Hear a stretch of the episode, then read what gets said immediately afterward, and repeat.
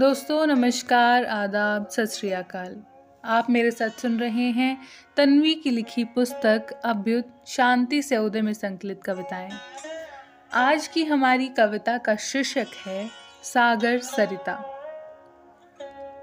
जन्म, मरण, उत्थान, पतन, अनजान राह, मुसाफिर नदी। प्रतिबिंब है ज़िंदगी की हमारी। कुदरत ने हर लम्हे में राज अनेक छिपाए हैं।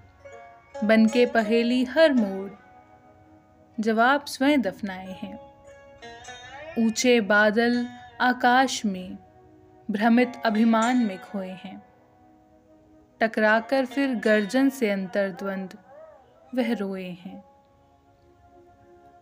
पर्वत संग कठोर बन नीर जब आकर्षित बना।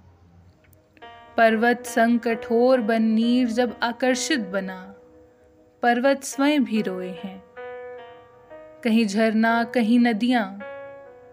कहीं झरना, कहीं बन नदियाँ। ऊंचाई अपनी में खोए हैं। बंजर भूमि को हरा भरा। कहीं धरा की प्यास बुझाई है।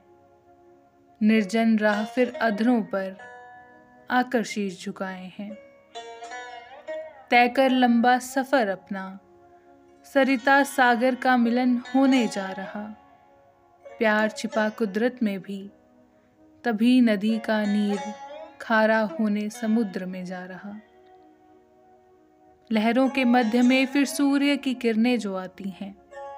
पतन से उन्नति की ओर नीर को वे ले जाती हैं। एकाग्र होकर एक बार पहेली सुलझी पाए। एकाग्र हो एक बार पहेली सुलझी पाए। जन्म मरण उत्थान पतन। अनजान रहा मुसाफिर। अनजान रहा मुसाफिर मानव को पा जाएगा।